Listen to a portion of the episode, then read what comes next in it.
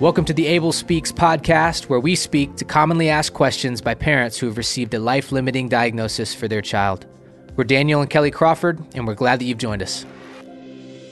We are going to tackle a big question today that we couldn't hope to fully flesh out in, you know, a less than 10 minute episode, but that we wanted to introduce early because it is uh, an incredibly common question. It is this How did you guys, and how should I, process and approach medical interventions for my child. And so I would just slap the big disclaimer at the top to say that we're not, nor do we pretend to be or aspire to be doctors or medical providers. And so we are just parents who found ourselves in this place and had to process these things and have had the honor of walking alongside over 100 other parents who uh, have done the same thing and with that, Kelly, would you just want to share, you know, what we've seen, you know, just our experience, but really, um, in light of that, as an organization, how does Abel Speaks approach this loaded conversation around medical interventions? Yeah, so we, um, this is the most common question that we get when we first meet with families is how in the world do I make these decisions for my child? I feel so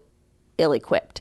And so, um, as an organization, we really try to take a non biased approach to the question about medical interventions. And um, the reason for that is because we believe that the Lord has entrusted every baby to specific parents and that He will equip those parents to make the best right decision for their child and that will probably look different than it does for every other family. And so and that has held true with all of the families that we've gotten to walk with and um, every family makes a little bit different choices because their baby's needs are different. We also just want in this conversation to acknowledge like daniel said that um, this is a really loaded conversation, and people have a lot of emotions and feelings surrounding this question about medical interventions and what do I do and what do I not do. And so there is, you know, this spectrum of choices where we choose to do no interventions or we choose to do every intervention possible that's offered for our baby. Then there's all the options in between. And so we've seen families take every route imaginable, and that was good and right for their family with that being said, Daniel, do you want to kind of share a little bit about what we did and how we processed some of these decisions when we had Abel? Yeah. And I think, um, in light of what you just said, it's less of here's, uh, I don't think it would be most helpful to lay out here's exactly what we did and it's exactly what you should do. But I think just broadly speaking, um, decision by decision, we I'll use the illustration of a stoplight, and um, the two of us, you know, red, yellow, green.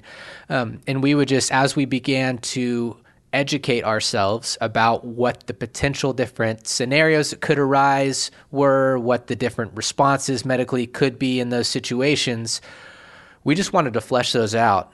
And uh, again, see our last episode, we knew that ultimately uh, we weren't in control and that we wouldn't have a lot of the information before the time came for Abel to be born but it was still a helpful process to chat through and process together. And so something might come up like, hey, if he is born and, and he needs oxygen, you know, do you want to administer oxygen? And so we'd look at each other, hey, where are you on that? Red, yellow, green.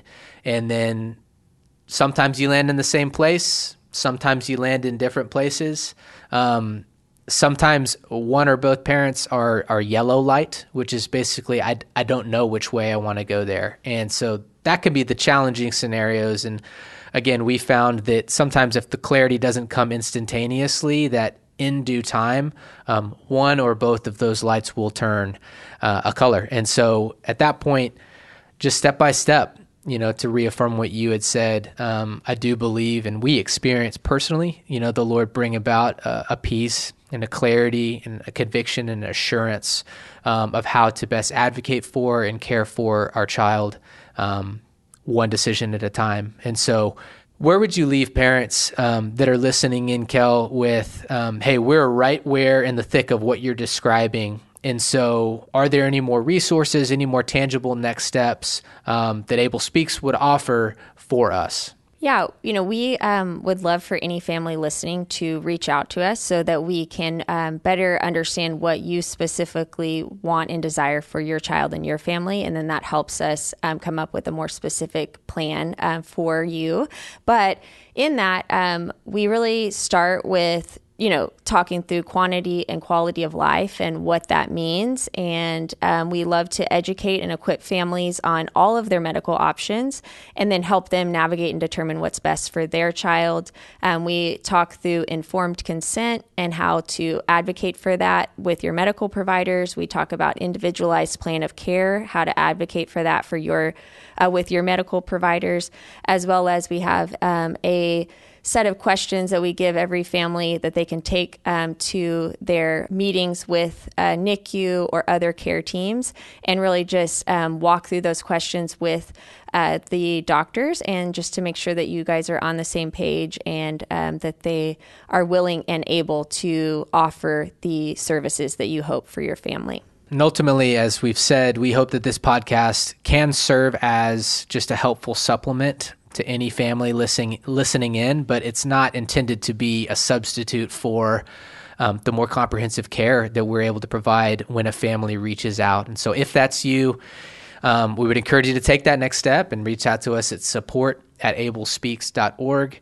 And um, we would love to hop in the boat with you and share more in detail about what the journey looked like for us, what we've seen other families do, and hope that that will inform um, what you might do for your child and for your family. And so that wraps up our second episode of the Abel Speaks podcast. Um, keep tuning in, and we'll see you next time.